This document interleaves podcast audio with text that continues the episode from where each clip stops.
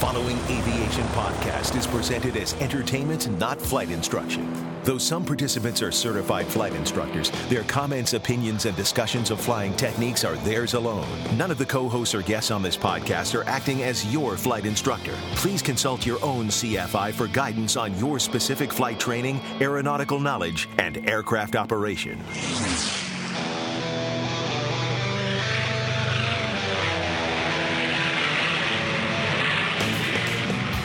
Is the Stuck Mic Avcast, an aviation podcast by thepilot.report.com about learning to fly, living to fly, and loving to fly.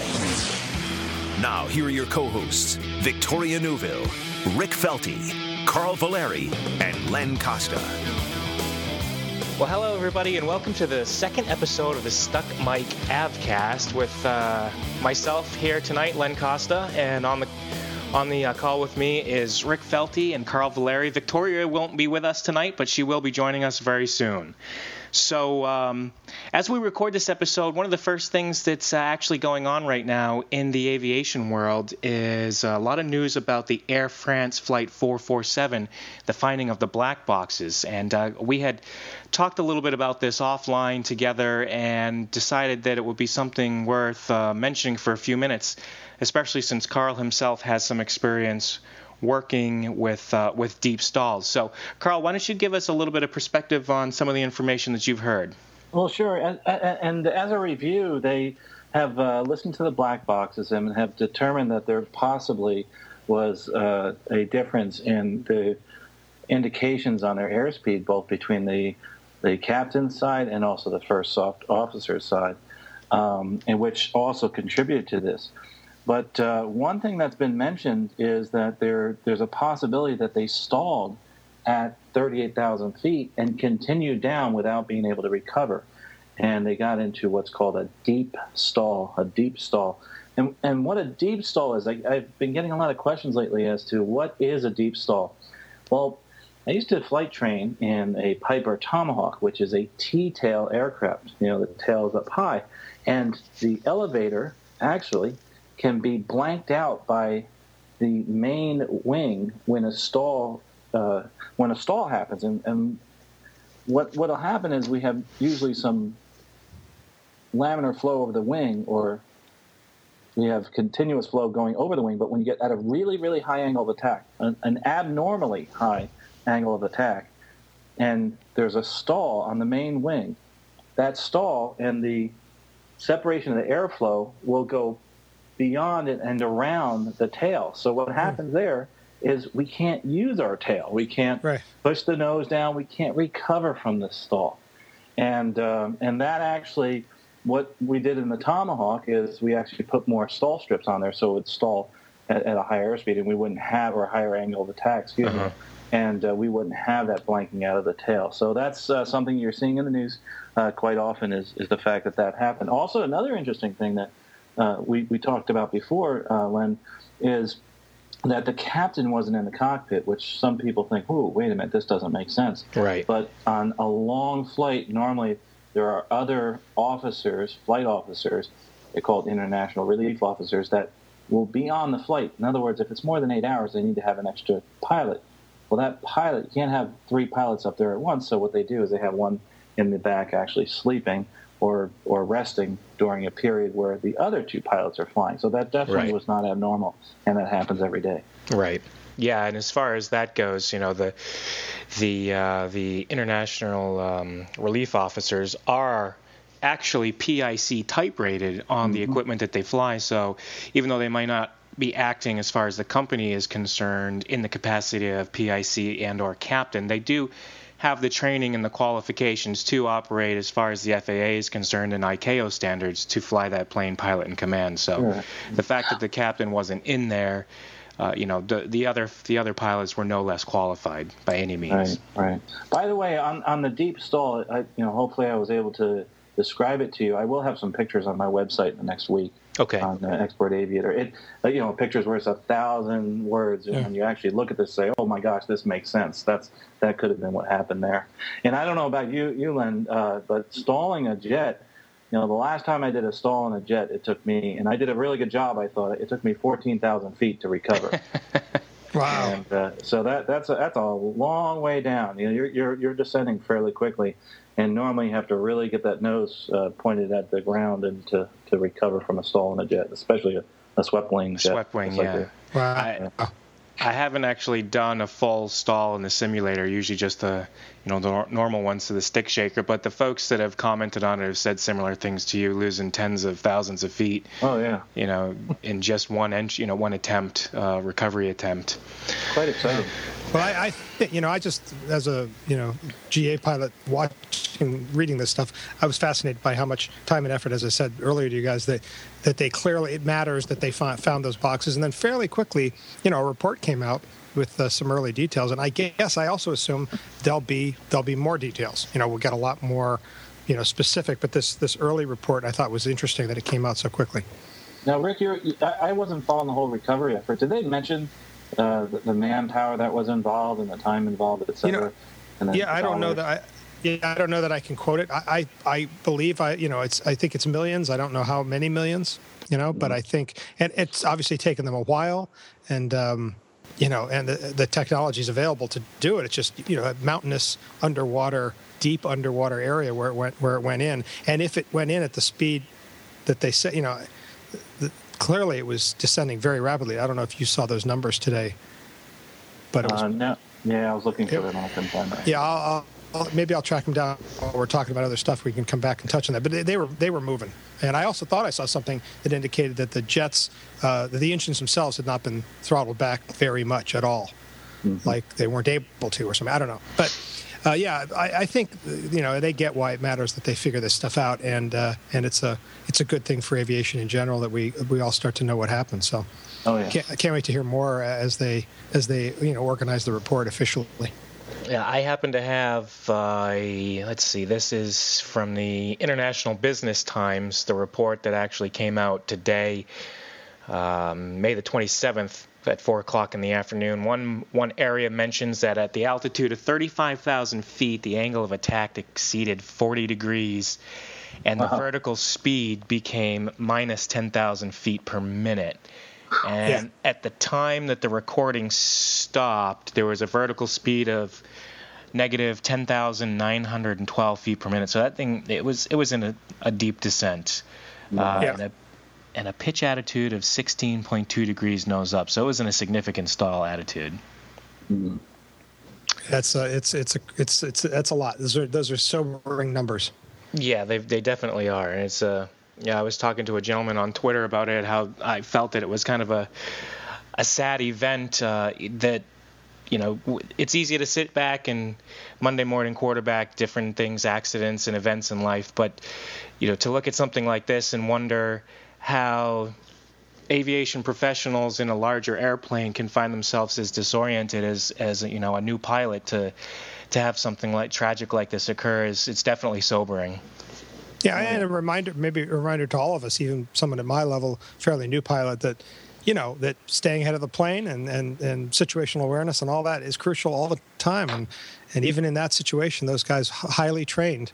Um, and they got some. It looked like they got some bad, some bad uh, information, and based some decisions on that. But then, got in to a point where they couldn't, they couldn't get out of it. Right. Wow. Yeah, that was right. Interesting. Well, I'll uh, link the article in the show notes that I'm looking at, so we'll have something to for the folks listening to to take a look at. Now entering cruise flight. Well, let's move on to um, to, to Carl. Actually, Carl, for the, for those of you who are not sure, Carl is actually on vacation uh, this week and has had an opportunity to spend some time enjoying some air Oh. travel, personal air travel in his 182. Tell us maybe about Oh, an boy. adventure or two this week. It, it's been wonderful. Actually, you have to pull me off the ceiling. I, I'm you know, on cloud nine. It's it's uh, you know if you, I, I'm a partner in a 182, and I was able to get the airplane for this week, and I had the whole week off, so it was just me and my airplane, and I was able to actually bring some friends up, and um, there's there's nothing like a flightcation. You know, flightcation. You know, I don't know how to say it, but it's a a flying vacation is terrific. What I did is I introduced uh, a few people to flying, uh, and I was able to do some sunrise tours, some sunset tours, do the hundred dollar hamburger, and what, what it did for me is it, it, it, just reinvigorated my love and my passion for aviation. You know, this was not just flying straight and level hour after hour. This was taking off and and realizing the freedom of flight. Saying, hey, you know, that looks like a really neat airport. Or, boy, let me go look at that over there. And I can actually turn and go take a look at it. See, people that that fly for the airlines, we can't do that. We can't just yeah. go look at something. And this That's is just, what I miss. Like, ah, this is terrific. I, was, I was so excited. And then what I did is I went to all these airports and I uh, went and had breakfast and lunch, and I took all sorts of pictures. As a matter of fact, gonna, i uh, decided I'm going to put some blog posts out with uh, my pictures. Uh, went to uh, Winter Haven Airport, home of uh, Jack Brown Seaplane Base, and that was that was pretty interesting. And then we uh, we also went to Sebring Airport, had the uh, best uh, blueberry pancakes I've ever had. That was terrific. And Sebring Airport is in the center of Florida, right near Avon Park and this this large bombing range. And of course, this airfield was used during World War II, but now part of the airport is actually a racetrack. Oh, neat. So a lot of these people come to this airport to eat lunch and dinner at this cafe and to enjoy the flying, but also the racing. Here's another really interesting thing I found during my flying around Florida. Uh, I'm based in Tampa, and uh, what I found was that a lot of these airports have actually built these incredible new uh, terminal buildings, and hmm. inside these terminal buildings, they've made these these these beautiful entrances, and then onto the side they've put a large porch. So instead of actually entering an, a terminal building, I felt like I was entering someone's home with a mm. large porch with rocking chairs. And I'm sure you've probably seen these, but I was like, wow, what is what is this? this is something that's intriguing me now what has happened over the past five years? Why have they built all these new terminals? Mm-hmm. And uh, it's interesting, you know, to, to ask the, the people, the airport authorities, you know, how did they get their funding, et cetera. And um, and most of them were just willing to sit with me and talk for for actually a little bit too long. But you know, it was quite interesting uh, the, the stories of how they were able to allocate the funds and also the designs they came up with. They wanted to have a place that was inviting and warm, and I said, "Boy, I tell you, you really did that." Mm-hmm. So if if you get a chance, I know that everybody talks about doing the hundred dollar hamburger. You really need to start looking at some of these places because places that were shut down and were closed that had restaurants on the field, they're now reopening. And mm. and I was like, that, that's exciting to me because if you know, I know some people know there, there's you know a recession or there's a downturn, I should say, in the economy going on right now, and and to see new buildings and new cafes and new restaurants is is absolutely exciting and and uh, terrific. And I've uh, just just been blessed to be able to have this week. We, me, you know, my airplane and I just mm-hmm. flying around. And I think one of the best parts was I actually took uh, finally. Uh, you know, my girlfriend's afraid of flying. It's interesting. She's afraid of flying, but mm-hmm. her, her grandfather was a test pilot for Grumman. Oh, nice. And uh, we uh, we went out and took a, a trip down Tampa Bay over the Skyway Bridge, over Egmont Key, this beautiful island with, with turquoise and uh, colored waters right outside the island and went up the mm. coast and flew over her home and then flew down the intercoastal waterway back over to St. Petersburg Airport. And uh, she just, it, what was really interesting and, and is at the end, she said, wow. She says, I don't want to go back. I was like, no, you got it. now you know what I feel like every day. So yes, it, it, it, was just it was absolutely terrific, and hmm. and uh, I, I I'm definitely going to do this again. I, I, will. I've been wanting. I've been planning this for over a year, and it worked out perfectly. Uh, the oh, the other thing that I learned too is the gas prices are a little high now. Yes. oh yeah was like, wow. I found that, that out was, last weekend too. yeah, that that was pretty pretty incredible. And oh, you know, another interesting thing. You know, we were mm. talking about flying, uh, or Len was talking about flying IFR. Uh, uh, on his uh, website, I actually I got some actual, mm-hmm. and uh, ah. in in actual in a in a small airplane. It was pretty exciting. I'm sitting there thinking, wait, where's my other engine? Where's my other instruments? Oh, wow. this, is, this is it.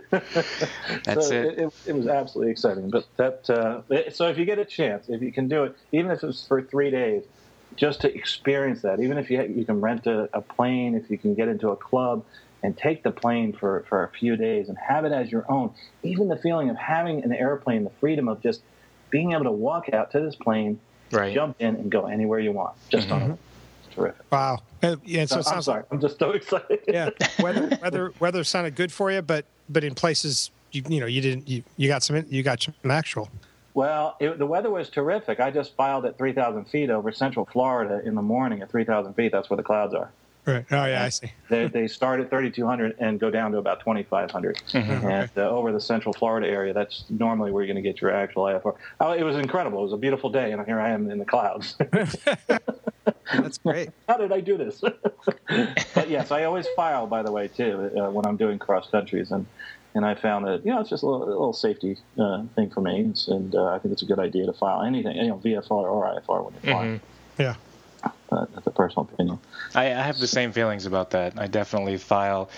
Well- uh, you know what? Even I think more so. I don't know if it's from from working in the airlines all the time, but I like that comfort of uh, an IFR flight plan and having just one more person watching out for your back because gen- I'm, you know, Carl and I at least are fairly comfortable flying in a two crew environment. So when I get back into a single engine or even just a GA airplane and I'm single pilot, it know, it's a little it's uh, it takes me a moment to get readjusted and remember I'm have all the responsibility. I got to talk, twist, turn, throttle, you know, all the good stuff. It's all me in there. So, Yeah. you know, usually take the IFR flight plan. Uh, if it's cross country, if it's just a local flight going around having a good time, but um, yeah, cross country wise, I'll take that extra, just that extra little, you know, those other pair of eyes watching me. Hey, Carl, can I ask you a question about did did anything as you flew around?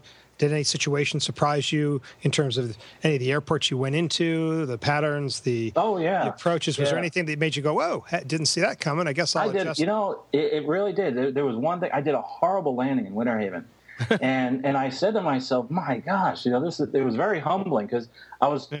I have to change my mode of thought from little plane jet to little plane jet to little plane, and I I came in super fast. Yeah. I'm floating way down the runway. Right. I'm like, why am I not landing? That's oh my gosh, I don't do 100 knots on final. I do 65.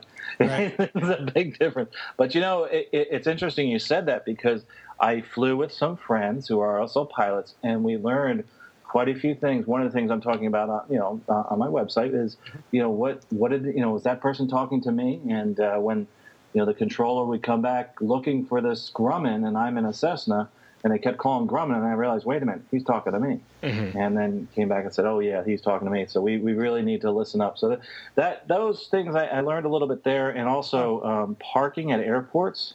Uh, you're, uh, I know this is going to sound strange because I, I don't fly as much GA as I do, you know, in the airlines, Right. and this gets me a little nervous to this day. Is where do I park? yeah, I know. I'm sitting there. I'm pulling up to this huge tarmac. Now, did I do it right? I get out of the airplane in Sebring, and I said to him, "Hey, did I park correctly?" He says, "Well." Actually, no. he, said, he, says, he was really nice to me though because I was going to buy some gas, and he says you really should have been turned the other way. But you know what? There's nobody here. Don't worry about it. But normally you should turn all the way around next time you come. So it's a very humbling experience when you get out there and start Yeah, I- going into no, different airports. You know? I, I agree that that there are moments where where where I've gone. Wait, I, I hope someone greets. You know, I hope someone's there. I Mm. hope there's a linesman or, or somebody to come out and say, you know let me know what to do. Um, and and I look. You know, I look ahead. I do. I, I go online and I look at aerials to see approximately where the parking should be. You know, so I'm aware of at least how it tends to look. But you know, you, you can't always count on it. And so I agree with you about that. It is without help, it's hard to know, especially first time in. So. So, Rick, do you, now you get aerials. You said, how about uh, other tools? Have you ever used like Flight Guide or anything like that? Because Yeah. that's I, I'm going to go back to using that because those are terrific tools. You know where where to park, who the FBO is, what their frequencies are. Right, it's Um, true. I also call. I, if it, you know, I have called up and said, "Hey, I just want to, you know, I want to verify a couple of things, especially if I think I'm going there for a reason, like there's a restaurant or or if there are two sides to the airport. You know, I just want to talk to someone and go, or if they're having, you know, they're having an event, how busy is it going to be?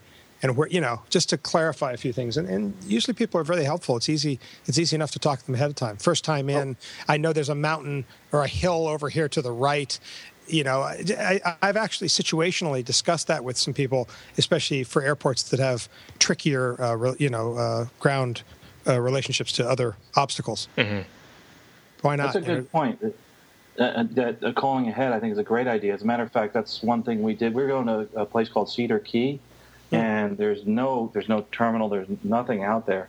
And when you're flying in, one of the taxi services listens to the Unicom frequency, and you can get a taxi in the town. We were to go there for lunch, but or excuse me for breakfast, and then we realized it would take us, you know, a good couple hours, and my you know my friend had to get to work. And by us calling ahead, like you said, Rick, that, that we realized, hey, you know, we're not going to be able to do this.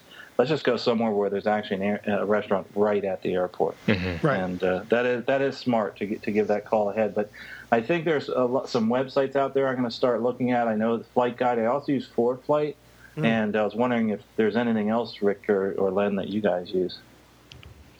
Um, I actually just got. I can't even believe it, to tell you the truth. Last weekend, I took. Uh, I borrowed my friend's Piper 6X and went out and got single engine current, and then took my. Um, took my girlfriend out for her very first small airplane ride, which ended up being a like $210 hamburger, which was awesome, absolutely awesome, by the way. But uh, I was looking for something similar because I got into ForeFlight, which is a very nice application, and, and I've got some things to actually talk about that a little bit later on in the podcast. But I noticed that what I'm accustomed to in the Jeppesen plates is there's generally an, you know, an airport diagram, and I'm looking in ForeFlight at the airports that I was operating out of Danville, Virginia, and in and out of uh, it was between Danville, Virginia, and Lewisburg, West Virginia. And I noticed that there wasn't an actual airport diagram other than the little thumbnail that they show in the corner of the Right. NOS plate. So Right. I didn't I guess I didn't go. I didn't necessarily come to the airport 100% prepared as far as ground operations because it's been a while since I'd been at both airports and I kind of forgot the taxi routes. And you can't see a, taxi designation like Alpha or Charlie in that thumbnail. It's not necessarily a function that's missing from ForeFlight itself, but it's just that the NOS plates don't necessarily have. And, and it may be the same way in Jeppesen. Obviously, I'm used to using them at work for major airports. And, and so I was trying to think to myself, maybe I should use either flightplan.com or airnav.com and potentially print or save to PDF a, you know, a an actual airport diagram before going out to the airport, or at least double checking to see if I'm at one of these smaller airports. You, do I need the, do I need to bring this in addition to the information that I already have with me? Because that was definitely something I was missing last week. Do they have those, or do they just have the government publications? I'm wondering. The AirNav. Um, That, that's and that's something I ran up against. That's why I'm starting to look towards the flight guides and those type of things, and trying to figure out if I'm going to start using those instead. of Yeah, to be honest, I just forget because I haven't used flightplan.com or airnav.com recently. But I used to, I mean, that was one place that you could generally print off print off a couple of airport charts if you needed. So it may, and they may be the government ones as well. I just have to get back looking into it. Yeah. Yeah, And again, actually. Go ahead. go I'm sorry. No, I was going to say again, it's getting on the ground and trying to figure out where you're going is is always uh, you know some source of consternation. You know, you're sitting there saying, "Oh my gosh, you know, where am I and what what way do I go?" As a matter of fact, my student I took up on one flight and uh, he says, "Hey, Carl, let me show you how to get to the end of the runway." I was like, "Wow!" I I'd been flying to this airport for a long time, and he showed me a new taxiway to get down to the end of the runway where I don't even have to cross any runways. I was like, "Oh, that's terrific." It, I would never would have thought of doing that because it wasn't even charted. Oh, interesting. Yeah, yeah. Huh. Okay. But, uh, Strange. but yeah, Rick, that that's uh, it's interesting. You're probably thinking, "Gosh, these guys have all this experience, but now they they they uh, don't know how to get around an airport." Well, it's- I yeah, uh, it's good to be reminded that that it's not just uh, us new guys that have that No. same challenge. And yeah, and I do, you know, all I try to get a general. You know, the other reason to look at the you know Google Earth view of the airport ahead of time is you know what's around, how does how will it look, sort of, what can I expect to see, and you know I've been it's it's sort of helped a lot in several you know in the last say year of. Uh, approaching airports I've never approached before to to you know, even even on a hazy day to have a pretty good sense of of what I'm seeing. Of course, I'm you know you just get better at that as you go anyway. So, in terms of being able to pick out an airport from a distance. True. True. And one of the things that I was actually wanted to put together in the near future is uh, something regarding briefings as far as because at work Carl and I use extensive briefings uh, pre or a uh, takeoff briefing and an approach to landing briefing as far as going through what kind of inst- what kind of uh, instrument approach we're going to do hmm. what kind of you know SIDS and stars there are taxi routes, emergencies. We go through this all the time, and I've, I had used that in flight training a long time ago, and it was something that I was actually going to put together in a nice discussion format to hopefully share sometime in the in the following weeks, and how we kind of do that, and how to adapt. I'm going to put to what I'm really going to do is take the information that I've used and adapt it to the GA world, and hmm. hopefully get something out there that might be useful to you know to folks and that's in a similar situation. How do you go from point A to point B with all the small things in the middle as far as the aspects of deciding how are you going to get the you know which approach and the biggest thing for me is generally it is taxing it's the strangest thing but once you get on the ground hmm. it's a whole different world trying oh, to yeah. find your way around to this you know this taxiway and this FBO so I'll right. share that with you guys as soon as I, I put something together cool Mm-hmm. I am also looking forward. If I don't know if you're going to go into ForeFlight now, but at some point to hear. Sure, actually, yeah, I can. Um, yeah. ForeFlight, I've I played around with ForeFlight when it first came out, uh, and when I first got the iPad about a year ago, and we don't. Uh, I don't necessarily use it at work per se. We don't. We definitely don't use it in the flight deck. It's uh, it's one of those things that qualifies under you know not using personal electronic devices even for us up front but I have gotten to using the version on my iPhone just to check the radar before um, before flights. And so this weekend, actually, when I when I was out flying, was the very first time that I've used ForeFlight from start to finish. Hmm. And I got on the device and I did my uh, my all my weather briefing information, put in my flight, uh, the destination departure. Checked the weather charts, the diagrams. I clicked the brief button and got my briefing and I filed IFR through it. And one of the features that I had must have potentially missed in the, the, the product description was you actually get an email of not only your flight plan, in fact, it's two emails. One email is your flight plan as filed, and the second is the briefing that you received back from DUATS. And at first glance, I didn't realize that I had even had that. I figured it was just saved in, uh, in, in the application itself for me to review in the air. And then when hmm. I got to Lewisburg and I was filing my flight plan, I noticed I had emails. I checked it. I said, "Hey, I'll have to know that next time before I actually take off. Make sure I download my email so I have a backup in case ForeFlight crashes out, you know, and I want to check the weather."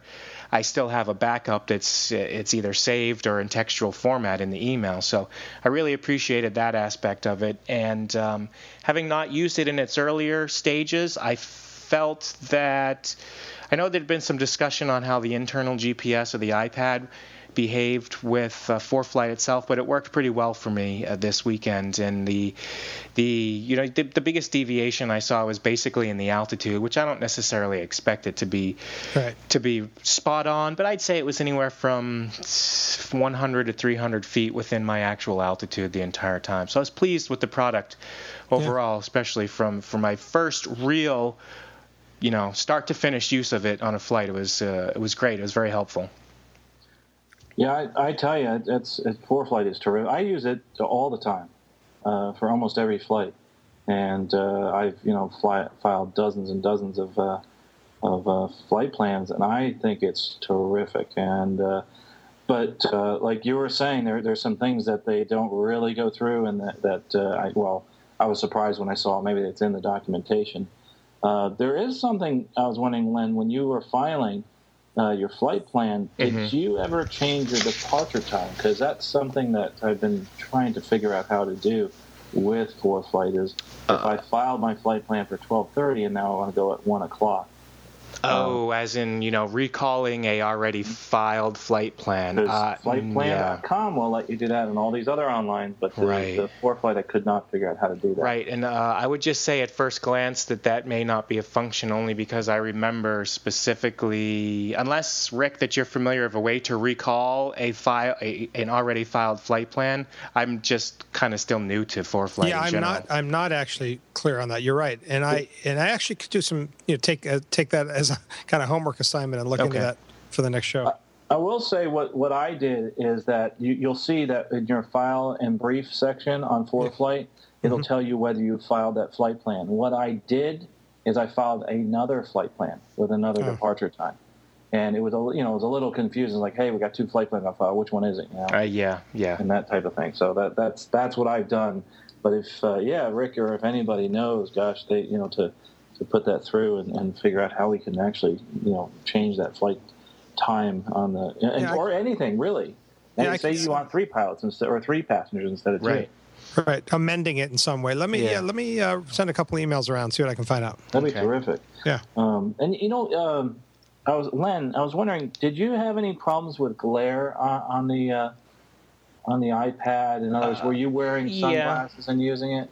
Uh, I was both, but glare's definitely an issue. I know that Rick and some other folks have tried some different variations of glare screens. I tried one a while ago that I had bought, and to be honest with you, I don't know if it was this particular brand that I had purchased. At the, it was, it made my iPad screen look like chop suey. You could. I mean, I, I'm very, I have very good vision in the way of when I looked at this screen, I could see that everything looked pixelated. I could see the red, the green, the blue pixels that were generated by this uh, by this glare shield that was put on there. And obviously, that's probably a, de- a design feature that caught you know whatever, however they manufacture this this uh, shield to, in order to reduce the glare. But I tried the one and I, I I took it off and I brought it back and I apologized to the guy and it's like it makes my iPad look like trash and I absolutely hate it. And uh, Yeah. he's, Wow. he said, you know, I've seen.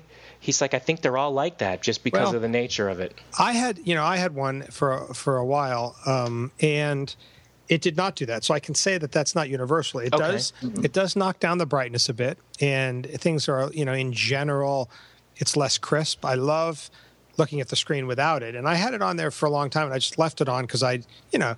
Well, one, c- count on the fact that they're difficult to put on, on and take off, and you'll end up with a, uh dust underneath it and a bubble or 2 Um, and that's just part of the deal. But but um, I, once I took it off again, I decided I'd rather live with the glare and work around that, depending on the plane, uh, rather than rather than have you know things seem a little less crisp. But I did not see that uh, tiling effect, you know, like a polarization or whatever Right. you were- saw. Yeah. And so I imagine it is different, you know, for different people. But glare, Okay. glare's an issue, and obviously it's worse depending on the the plane and your orientation. I mean, it seems to me in in in planes, maybe like high wing GA planes or planes that are a little less sun direct, it might be better in general than than uh, you know something like like a diamond, which is a you know bubble canopy kind of. So, but uh, but yeah, that's that is something I dealt with. I did for a while, and I've since uh, kind of abandoned it for just because I think it's sharp without it.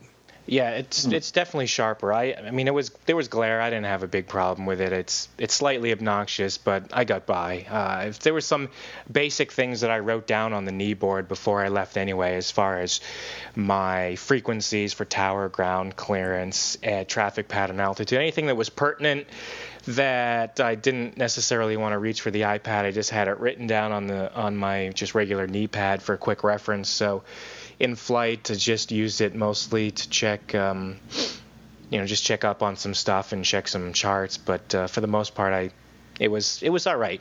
You know, what are you gonna do? I think You it's know, the, interesting. the that- one oh, go ahead. I was going to say the one thing that's really good is when you land and you hit FBO, you can it'll pop up the FBO's frequency. I really like that one. it says FBOs in the Yeah. top right corner under the airports, Mm-hmm. and I I really I sound smart when I can boom put the actual frequency in right away because my my Garmin doesn't have that in there. And uh, so I, I just I really like that function quite a bit, and it has the fuel prices, by the way. You do know Yes. Does Yeah. anybody remember what powers that? Because I don't know how accurate they are. I'm not quite sure how to read the color coding on there. Um, no, I don't know. I, I'm looking at one right now, and I don't see, I don't see an explanation of where the data is coming from. Because I've Because saw you can update the price too yourself. right, you know. and and I actually saw. I may be. I may be speaking incorrectly, but I thought that I had recalled that they were color coded potentially, unless I'm thinking of a different service. Yeah, they are color coded. And I don't know if that meant that it went up recently or down recently, or if it denotes the age of the last update. Uh, These are just a few things I was quite unsure about. Yeah, interesting.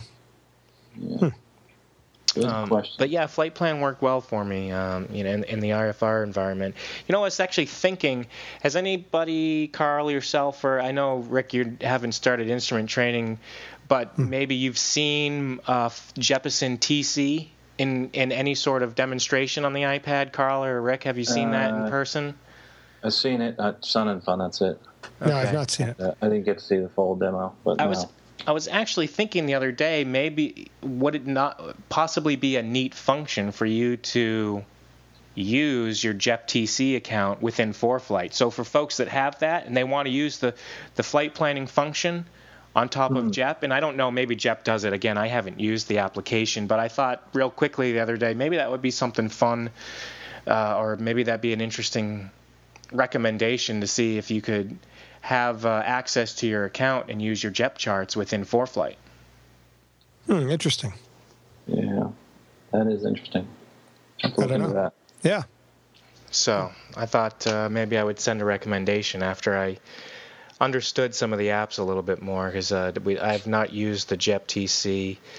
Um, there's a couple of charter guys that I know down in Southwest Virginia that went from JEP TC and switched over to ForeFlight. And I think it, I don't know if it was for the price or the flight planning functionality, but when I saw them a few months ago, they were using JEP TC, and when I saw them last weekend, they were now using ForeFlight, and I thought it was the greatest thing. Wow. Yeah, I I do think it's wonderful. I, I will say that I use it all the time, Mm-hmm. and for everything, for work. I'll you know before I take off, like like you said, look at the radar, and I Mhm. it's just a wonderful tool. And uh, you know, like I said, my my students use it. You know, uh, getting back to that glare screen issue it was funny because when I went over to Office Depot. The gentleman had told me there's lots of glare screens on for the glare shield, excuse me, for the uh, GPSs for the cars. And then I went over because I'm into boating. I went to the West Marine, and he said the same thing. And the person at West Marine said something really interesting to me. He says, "You know, there's there's things that you can put in a car, and when you put it in a boat, it's ten times the prices when you put it in a car. if you put it in an airplane, it's ten times the prices when you put it in a boat. Boy, that is so true. it's you know because honestly, I our I think I've told you this, but the G we use a uh, Garmin uh, uh, uh, marine GPS for weather in Okay. our aircraft, and uh, just so that we can see where the thunderstorms are. So it's just uh, because it's so much cheaper than actually getting the aviation one. And that's, uh, Interesting. yeah, That's one a- of my partners found one and says, "Hey, this is so cheap. Let's go ahead and throw it in there." Of course, you know, you're using it to try to get around some of the weather. It's terrific for that, but you know, it doesn't have all the aviation weather in there. Yeah. Mm-hmm. You know, I, the radar. it's very funny. I, I even use ForeFlight just just in my you know in my life in my non-flying life for for weather. You know, we, you know we're doing sort of shoots, video shoots outside, and you know the detail within you know you know within there in terms of weather, eh, given the area we're in, I, I can look at that and give a pretty you know a much more accurate picture of weather than I can get from many other sources. So. That, that and a few other sites I like to use for weather for, for aviation, so it's kind of helpful. Uh, going back to, I wanted to see if you guys have used these websites, but going back to, you know, going out for flying for that $100 hamburger, one that I had, I actually have a link to on my website is funplacestofly.com, and I usually look that up for, actually, this isn't necessarily just for food, but it even has like events, pancake fly-ins, and another one that I just heard about the other day from um, Jay Talman 1959 on Twitter was fly the number two so fly2lunch.com uh, there's there, there are a couple of new websites that I've just come across as far as if you're looking to go to a destination go on across country with the intent of finding some you know f- a a place to eat have you guys used or heard of either of those No, Um, those, those are new to me. okay Yeah, actually, the fly to lunch I found on your website, Len, and I just uh, started looking at it. It's it's pretty good.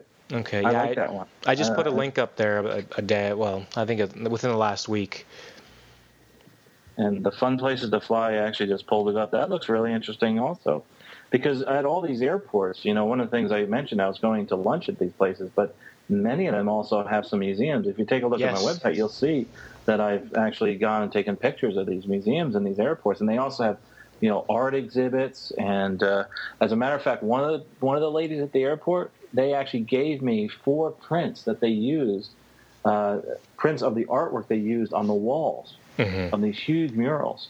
And uh, they have there's so much history at all these airports and uh, and websites like you just mentioned, fun places to fly. That that's terrific. You know, it can and that's the reason we got into this is we want to go places, learn things, and and uh, I've really you know that that is one thing that lately I, has really excited me about aviation is how much history I've been learning uh, just by going to these places and uh, and you know going to lunch and then saying hey Yeah. there's a museum or there's you know walk outside and see this and, and it's terrific. You know, Yeah. it's, uh, but, Cool. And I have a little tidbit in- of, of, of history later we can get to though. Okay. One of my flights. I retraced a famous flight, so Ah, that's another thing I, I had forgot. I had forgotten to mention that. But there's a teaser. Yes, Which flight is it? It's probably not Amelia the Earhart. first. Yeah, it's, It's not Amelia first. Earhart. Oh Is- oh, did you get it? no, but, uh, if uh, do you want me to go ahead and I'll, I'll let you know now what what that was. But Sure. uh, the uh, there, there's a first flight that happened in Tampa Bay, and there's a little museum that actually has the actual history of scheduled airline service. Now, why is that? The first scheduled commercial airline flight was from St. Petersburg to Tampa, Florida wow. across the bay. And the reason that they did that, now this was on uh, January 1st, 1914, is when they instituted this. And it was in flying boats. And there's a plaque in the Tampa side, in, in, in an intersection of these large roads. And it's off Bayshore Boulevard for anybody who's from Tampa listening. And on the St. Pete side, there's a history museum, and it has the history of commercial aviation in there. And the name of the person who flew it was Tony Jannus.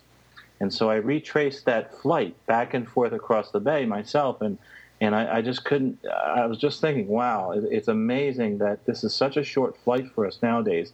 And here I am using my GPS, and and to them, that this was this was something that was was record breaking. They were able to get across the bay, whereas before they had to take a boat, or they had to take a long train ride because they had to go all the way around using the train. Wow. And, uh, and as a matter of fact, that Tony Jannus, if you know the Tony Jannus Award, if you're familiar with that, it's uh, Tony Jan- Jannus Distinguished Aviation Society was actually founded in, in Tampa, Florida, in uh, 1963, and uh, they have that award at uh, Tampa International Airport, the Tony Jannus Award, and you'll uh, see people like uh, uh, Herb Kelleher, uh, Eddie Rickenbacker, uh, Jimmy Doolittle, uh, you know Chuck Yeager's one of the uh, people that won the award, and uh, uh, what's uh, Gordon Bethune is it also another one? Oh, okay. and that's actually right there at uh, at uh, Tampa Airport. So that was Wow, that was kind of exciting for me to, to actually go back and forth across the bay. I did it twice, and I was like, wow, this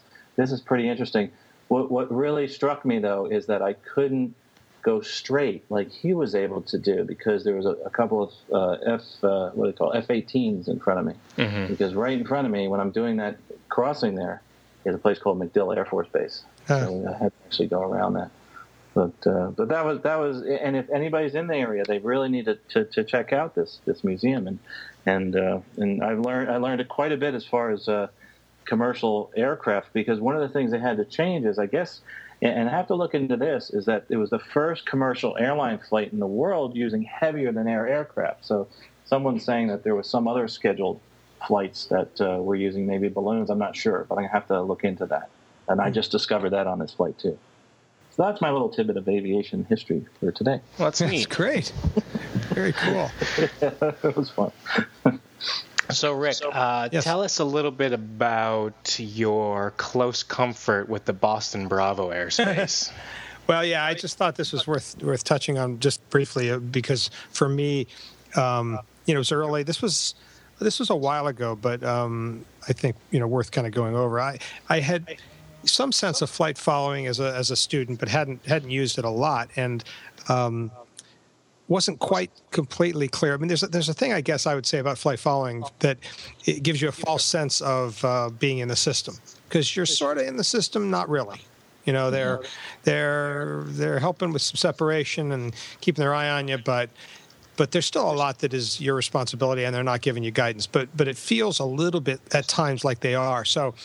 Um, yeah, it was. I was flying up to to, um, to Sanford, Maine, from uh, Norwood, and in, in, in the in the Boston area, you know, under the Bravo, Nor- Norwood's under a shelf, mm-hmm. um, and I hadn't. I've since then done a little more flying in this area, and I know it a little better. And I'll probably talk about that in a future flight. But this was sort of brand new, and I was talking to the guys who trained me, and, and I said, "Hey, do you, what do I do? Oh, just you know, tell them what you, tell, tell them what you want to do, and they'll give you some." They, you know, they should clear you. Often going north, they sort of said to me, often, you know, they'll clear you through, and they did. So I took off. Uh, you know, was was was transferred to to departure, I guess, and.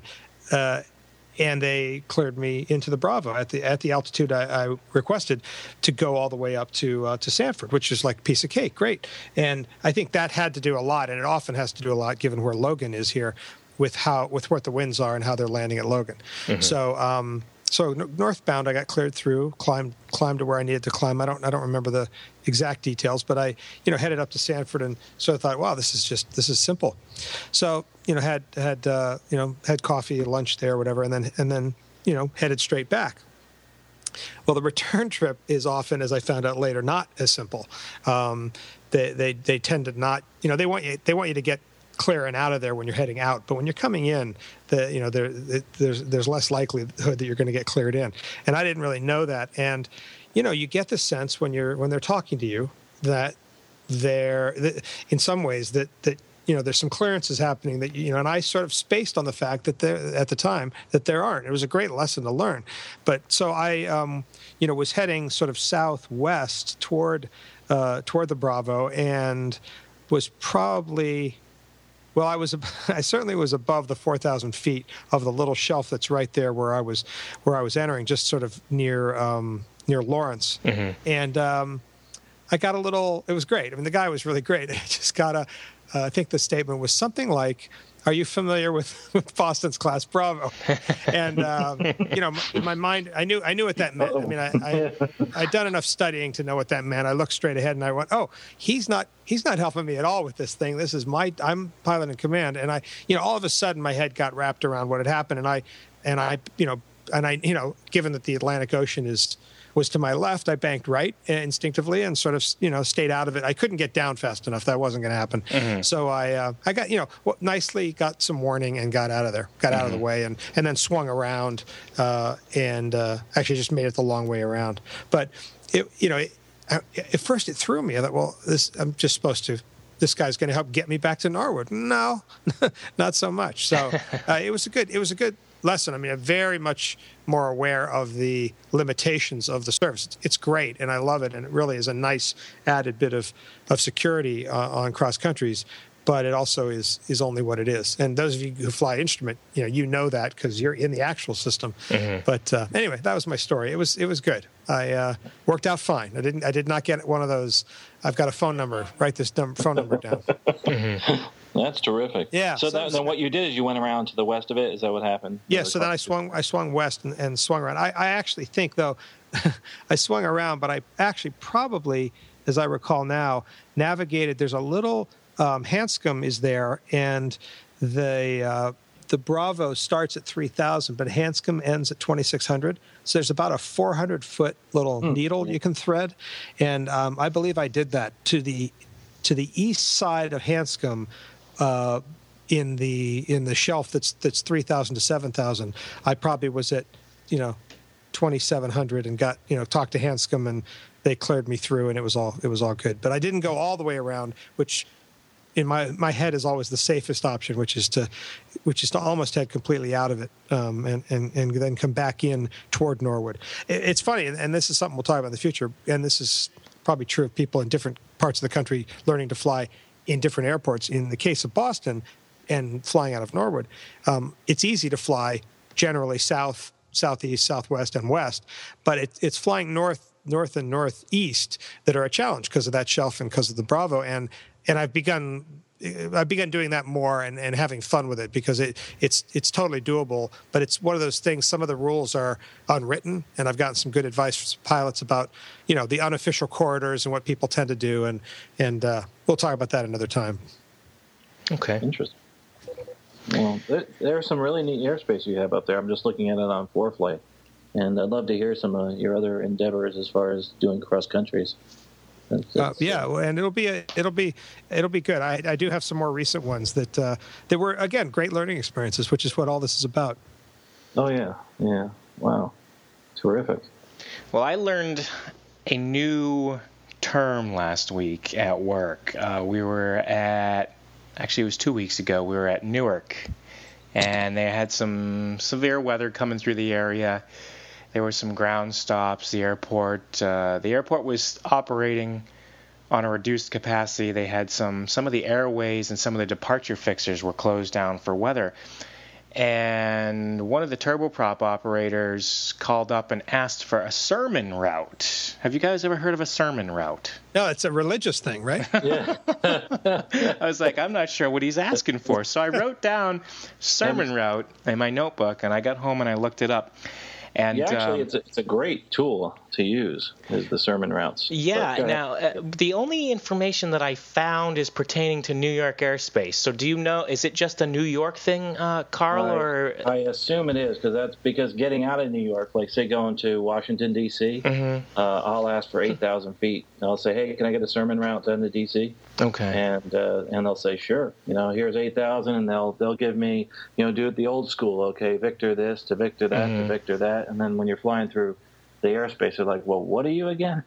right. But yeah, that's something that, that doesn't come up that often. It's one of those kind of things you can pull out of your bag of tricks. And I, Yeah. I honestly didn't know it either till uh, somebody had reminded me. And say, hey, you know, there's sermon routes. Just fly fly below. You can't go above ten thousand, and uh, Right. and you can go fly and get into uh, an area that you never would have.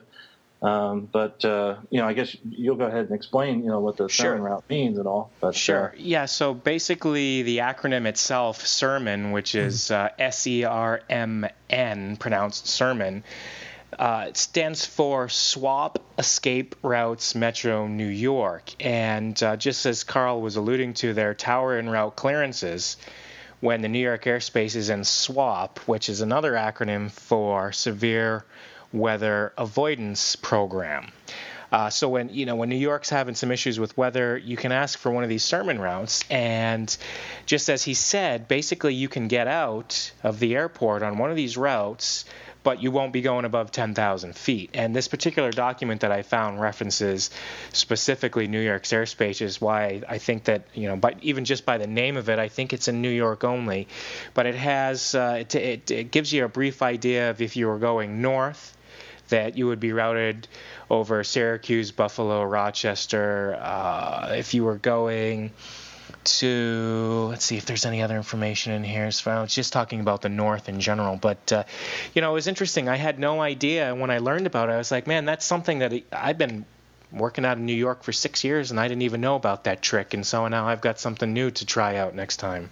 And and Len, can you you know I'd be interested in trying to read about that because I I learned this from someone else and I'd love to see that link that you're talking Yeah, about. Yeah, I'm going to include that in the show notes. I uh, it's it's just a the actual document that I found is from the Westchester Aviation Association. Uh, it was a it was a meeting that the Westchester airport tower had and it's basically just a meeting minutes of their meeting that they i guess it was online and i found it and it's got some information in there so i'll send that uh, or actually i'll submit that in the show notes as well for people to to take a look at but uh, it, was, you know it was a perfect example i had no idea what it was i figured hey this will make an interesting topic for the podcast i learned something new so there you go sermon routes swap ex, uh, excuse me swap escape routes metro new york very interesting Wow. Very cool.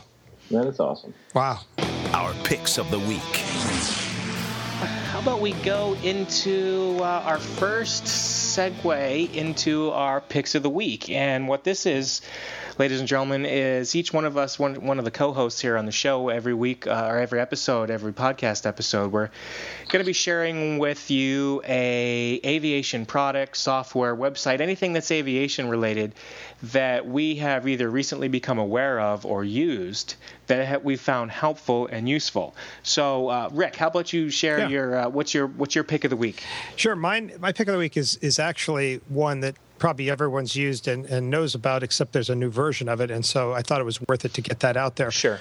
Partly to partly because I'm probably going to always uh, you'll everyone will discover I'm, I'm a fairly well-known Apple fanboy uh, for for Apple products. But this what I'm going to talk about is uh, is the Android release of something. Just because I know there's a lot of people out there um, using Android, mm-hmm. and uh, which is uh, Live ATC, the Live ATC app. Which um, I don't know if you guys have used that. Yes. You, either of you. Mm-hmm. And you know, for me, I being a GA pilot.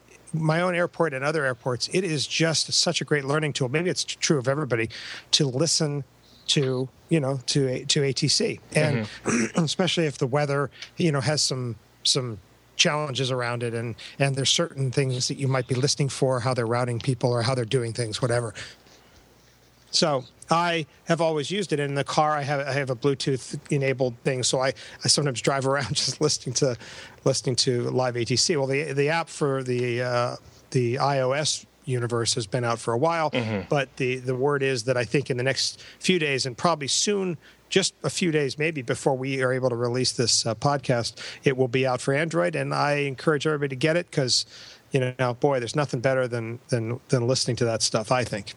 So that's my that's my pick this week, and sort of a heads up for people to look for that who have Android uh, out there. Have you met Dave at any yes. the, at the UCAP meetups? I think that's sometimes where he yeah, I have, and in fact, I, I, verified with him that I could I could plug the app today just ah, because I. I wasn't sure of, I wasn't sure of the timing. I had heard him talking about it, and okay. I thought it was already out. And so yeah, he he uh, said uh, he said go for it, and um, you know it's great. The other day, uh, the other day, I don't know if we, we, were talking about this, but that that the go around of uh, of Air Force One, not right. go around, the mist, the mist of correct, Air Force One. Um, was just and it was there you know it was there in the archives. Now that was on the website which i don't know that you can access the archives as easily through the app but either way the whole live atc infrastructure is um, it's just a great learning tool. And i'm you know i'm much better at being ready to hear what i'm going to hear because of the rhythm of listening to that uh, channel so. Mm-hmm. very neat. so yeah. There you go. I used it one day when i was out doing a photo shoot at uh, reagan national and i I was thinking, boy, it'd be neat to hear the airplanes. And I was like, you know what? I know there's an app for this. I know there, there's a live ATC app. So I downloaded it. I put in my earbuds, and I'm standing there with my camera listening to these guys on tower fly over. yeah. Did was, you could you could you perceive? Um, I, it's probably not much of a delay, but I would imagine the digitizing process and the retransmission through the internet delays it from, say, if you had a radio. Uh, it probably does. I don't think that it was instantaneous just by judging. But you couldn't watch you like you're watching a plane land and and you see it you know cleared for landing. It, it, my guess is the difference is is uh, negligible. Yeah, it was mostly yeah mostly negligible because yeah. I was hearing folks being cleared for the approach yeah. and landing, and I'm you know as far as necessarily what it was, but uh, yeah, it worked. It was a nice little tool that I used just to kind of listen on and what was going on. It was fun. I enjoyed it. Yeah, so that's mine. Very cool. All right, Carl, what do you got for us? Well, you know, I actually have two, and, and one of them was Live ATC, and uh, it was for no, the. iPhone. it's popular this week. yes, it is, and it was for the iPhone because what it, you know, I had a, had a student who uh, had some difficulty with a transmission. I said, listen, why don't you just just take a radio and sit by the airport, or sit at home and listen to Live ATC. Mm-hmm. And uh, I actually got on there and took a look at it. and said, you know, I think there's an app for this, and and uh, of course that's the way I always say. And and I got online and I was able to, to download that app, and it is terrific. I, I do I do like that a lot. But uh, you know the uh, the live a- that live ATC is just uh, just a great training tool, and also uh, you can just you can sit there and as they're talking, pretend like you're the person talking yes. to the controller, and then you say what you want want you you think you should say, and mm-hmm. we'll actually we'll talk about that. We'll turn it off and say, hey, listen, what do you think you should say? and right. and, and we'll say that. But uh, but I did have a backup to that just in case someone did do live ATC, and, and that is the uh, I, am just actually getting I just downloaded it all as the flight guide uh, uh IEFB for the uh, iPad. Uh, it's the um, uh, that just came out. The Air Guide publications that we were talking about. Yes. Uh, now, and and something else that's interesting too about the flight guide publications that I just found out is that the new format they have. You know that it's now spiral bound. Uh, that and it's not just in the the binders where that you can clip it in. There's um, it's actually printed spiral bound, and it's actually cheaper for them to uh, do the updates that way, the Oh, way okay. that they publish. It's I'm sure I'm assuming it's like print on demand. That's why they, they can do it that way, and also the fact that they're not probably printing as many because so many people have the electronic flight bag uh, for the uh, um, for the flight guide, and that has all the airspace and all that information. It's just a terrific tool. And this, it's interesting because it's because of Flight Guide that I bought ForeFlight. And the Okay. reason I say that is because when I went to Sun and Fun, they said, "Hey, listen, we're coming out with this app for the iPad." And it took them uh, longer than I had anticipated. It was. It seemed like a year or longer before they actually got this onto the iPad. And I used the iPad quite a bit. And I said, okay, where is it? Where is it? And then I said, well, I need to find something because I want to have something while I'm in the airplane uh, with my student, specifically, actually, so I don't bust airspace. And that was what was terrific about ForeFlight. It actually had the GPS on there. And this, uh, the uh, the one for the uh, the flight guide uh, application actually has, uh, I think, a safe taxi also. But that was uh, that's something I'm not going to comment on because I need to. To uh, actually try it before I comment. But Safe Taxi basically it'll follow you along the taxiway Right. and show where your airplane is on the airport. I, So, know, uh, I, I that- went right. I went right to it. I'm looking at it. I notice it's a looks like it's a 30 day free trial, Mm-hmm. and then I assume there is some degree of uh, you know service that you would you would pay for. I assume. Yeah. It's, Well, there's there's many different levels that they come up with, and there's Okay. uh, you know they have the VFR, the you know the IFR. Those Okay. are different levels, and then they have the Pro uh, plan, and those with the uh, you know IFR and route charts, etc. Then they go into uh, the the the Plus plans, which I think that's the one that has uh, the uh, geo-referencing. Yes, yeah, it's the uh, geo-referencing. In other words, you can actually look where you are. Look at your Right. your iPad, and it'll show you where you are on both the approach and also on the taxiway diagram. Wow. That's And, pretty cool. And so, from your point, just a sense now, from your point of view, it's it's worth it for certain pilots maybe to have both of both ForeFlight and this product. You, do you think? I I don't know yet. See, Okay. I, I I think what's going to happen to me, and, and but I'm you know I hate to say this is I may go from ForeFlight to this to this Uh-huh. like, but I, I won't say that because I love ForeFlights. I'm just going to have to see Yeah. if I'm going to be doing that or not. But for most of my career flying general aviation, I have been using the flight guides because Mm-hmm. it has all the information that I need when I get to the airport.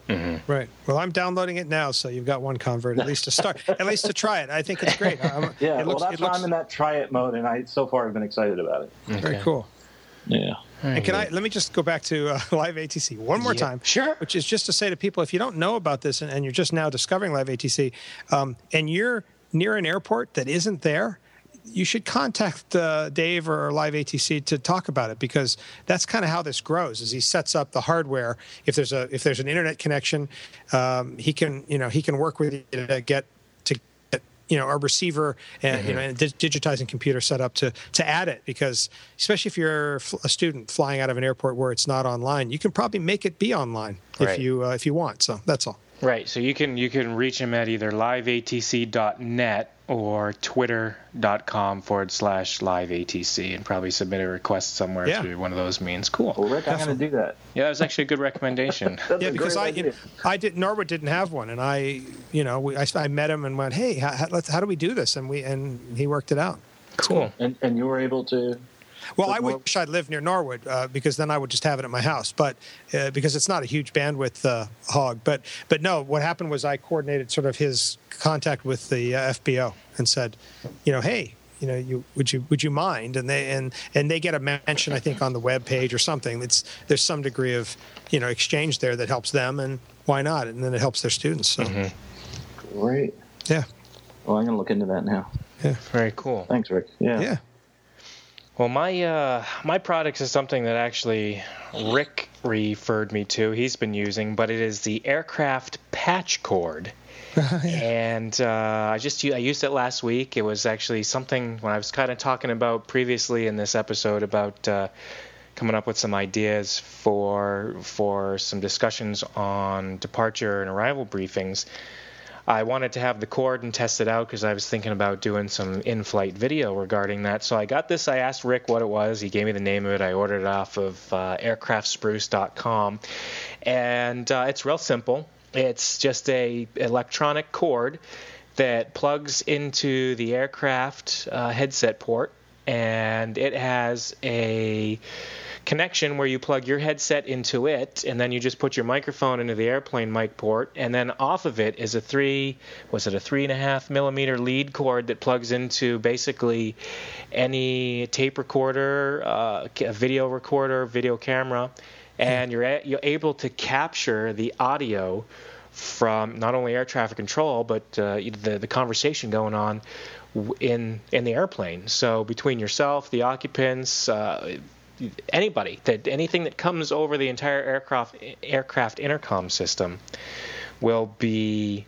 recorded using this cable. So I picked that up off Aircraft Spruce and I gave it a shot last week. I used it with my little Kodak ZI8 handheld camcorder and it worked out great. Uh, yeah. It was a great little uh, great little piece of equipment. So I appreciate the recommendation, Rick. Sure, no problem. It's it's a great little thing. It's got the right impedance setting, you know. So mm-hmm. people I know sometimes buy other things and they aren't set up right. It's it's a, like a mic in and it turns into a line in or vice right. versa. This is this is set up correctly. The the only the only two things I would say just as for people who are experimenting with this is one, if you've got a complex intercom system where you can isolate mm-hmm. certain ports, you know, be aware that if you say have ATC not feeding the back seat passengers, you know, and you plug in there, you won't get that. So right. you just have to be aware of your own audio setup. And the other thing is, because uh, I do, you know, a lot of video editing and it, it, does often when you plug it in, say to a camera, it will block the camera's mic. So yes. yes. You, so if you want both, run a, run a separate recorder for ambient, you know, engine noise, and that's right. sort of what I do because you, you you end up with discrete channels, which is great for editing, um, but people sometimes you know wonder why why does that happen, and it's because cameras aren't usually multi-channeled in terms of the, you know, they're one or the other. So yeah, but yeah, it's it's a great tool. I didn't necessarily care to capture right. the the engine audio or any of that, right. so it was really nice. One thing actually, since you do use this product, and I just yeah. used it this week, I found that. Uh, when I was previewing the video on the computer, that the audio was kind of low. I don't know if that's hmm. something that you've noticed. Uh, it just didn't seem very loud. I don't know maybe if I turned up the intercom volume or the yeah, the radio volume. I've had some where I've had to in editing boost the audio a lot, okay. and, I, and, I, don't think I did anything different structurally. I think it may have just been I was I, I didn't need the maybe my noise canceling headsets were so good I had the level down low. I don't right. know, but um, yeah, that's where you know it, there's a lot of little variables in this stuff. You know, you'll forget to do this or that because you know obviously the, the thing is flying, not not recording it. So mm-hmm. I figure if I've if I've forgotten anything, I'd rather forget to turn the volume up than than forget something else about flying. You know. Right. Now, if you were to do this, now you have me intrigued here. The uh, the price is what about thirty five dollars? Yeah, I think, that's correct. Mm-hmm. And uh, if you want to record, say your your conversations, what would you use? I mean, what would you guys recommend? If you're just trying, to, if you're just trying to record audio and you aren't doing video in addition, I would go to your local office supply store and buy a digital recorder, mm-hmm. you know, a mm-hmm. little okay. memo recorder, and make sure it has a mini plug-in. I used for years. I used a little Sony product. Um, stopped that only because I realized since I had the video running anyway and I had a video camera with an with a line in and I had to input the video, it saved me one extra input path mm-hmm. from having just to do that single audio thing. But but yeah, if you just want to capture audio, go out and look for something that'll that'll you know did a little digital recorder, and most of them have line in and. Um, and it works or mic in. It works on a mic in. Right. So, um, and it, it's great. And then you know you'll offload that to your computer. I tried it the other day just for giggles by plugging it into my iPhone uh, headset port yeah. But I was running the just a regular the iOS voice memos app, and as soon as I booted up the application, I could see on the on on the meter there that it was picking up the aircraft ambient noise. So it clearly wasn't it wasn't Yeah. using the the mic in as it does because you can actually use the iPhone headset uh, just as you do when you're in a conversation, a hands-free device. It will use with voice memos application on, on the device, Right. but it didn't recognize that cable, No, and I was the wondering. mini the mini plug-in is only is striped. F- it doesn't have enough Right. sections to it to hit the part of the iPhone I think that is that is audio in because Right. that, that if you I think if you look at the iPhone cable it's got three yeah, it's three got- sections yeah, probably. yeah, exactly. and I think the one you're you're looking at only has two. Um, the- but you know, if you really wanted to do that, I know there are people who got some kind of mics to work with iPhones and i um, iPads by using this is this is not the topic for an aviation podcast, so I'll say it quick. The plug that plugs the, the iPad thing that plugs into the bottom of the iPad that lets you input pictures. It's Yeah, a the little- camera adapter. The camera kit. I think that has a USB on It it, and you can and some USB mics, at least for a while, used to work with that for inputting to an iPad. I don't know if they still do because that that could be a software thing that got that got changed. But I anyway. heard that it did, and I also thought that I heard that it had finally stopped working potentially. okay, there you go. Well, a little, But, uh, you know, there- geek conversation here. There may be an iPhone app too, Carl, if you're interested in looking it up. I, I just gave it a quick demo as, you know, testing everything out using the cable last week, and I know just using the stock equipment that I was unable to use the uh, the built-in app with the cable just on the iPhone. So unless I find a different app that may recognize it or have a different functionality, you, you're better off, like he said, like Rick said, with just a small, some sort of digital recorder. I, I don't think they're that much money either, No. anyway. Well, I tell you, with these these flip videos, I'm even thinking of going that route possibly. yeah, You know, 'cause yeah. and that- the videotaping, it, they're so cheap now. Mm-hmm. the trick, the can- trick on any of those small cameras, just make sure they got a line in because not all of them do. My Right. mic in. Sorry. Uh-huh. Correct, Mike. Mike, right, right. Okay. I will do that. I will do that. Interesting. Great stuff. The after landing checklist. Well, I uh, does anybody have anything else that they forgot to mention this evening? I think I've gone through all of my exciting items for the week. Oh, I was going to say, uh, Yes. just one more side on, on audio taping and videotaping. Um, I started doing this back in the, let's see, in the late 90s. I tried videotaping my students' lessons, and I brought along my camera, and back then I, they were kind of expensive, and I broke one during a stall. Oh yeah. of my camera. So that's why I'm very careful and cautious going forward with this whole Yeah. new purchase because that was like eight hundred dollar camera I broke. Well, I my first, uh, you know, I wasn't doing. I was doing stuff with a flip, and I I thought I'm going to ramp this up a bit. So my first flight after my you know after my check ride was. Um, I borrowed a friend's, you know, pretty nice, you know, little HD camera, and I didn't break it, but I learned a lesson on it, and I don't have that flight recorded because it was a hard drive camera. It had a hard mm-hmm. hard drive internal, and it shuts off when vibration gets too extreme to protect the hard drive. So oh. I got a bit of the takeoff roll, and then nothing, and then I didn't know, you know, and then I landed and looked at it, and I got nothing. So I learned that you know, get a small little portable, which is solid state, or make sure you, if you buy a, a nicer, bigger camera, that it is a solid state, you know, camera that doesn't have a spinning hard drive. hmm Good point.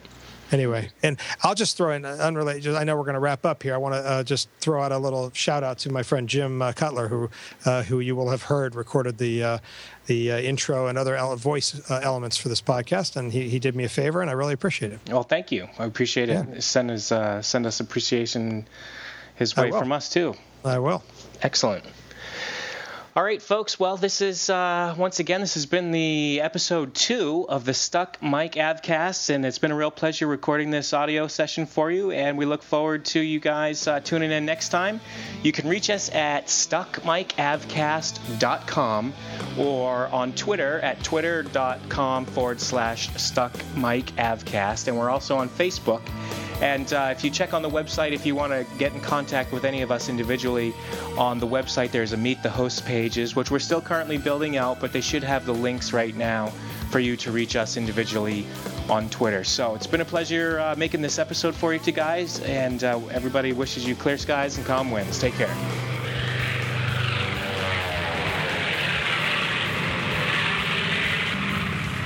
You've been listening to the Stuck Mic Avcast. Members of the Stuck Mic Avcast may receive compensation for products or services mentioned during the podcast. Compensation may be received in the form of, but not limited to, referral commissions, free products, or service trials. Our opinions and views are never influenced by any compensation, and you should always perform your own due diligence before purchasing any products or services mentioned during the show. The Stuck Mic Avcast is an aviation podcast brought to you by thepilot.report.com, a Len Costa production.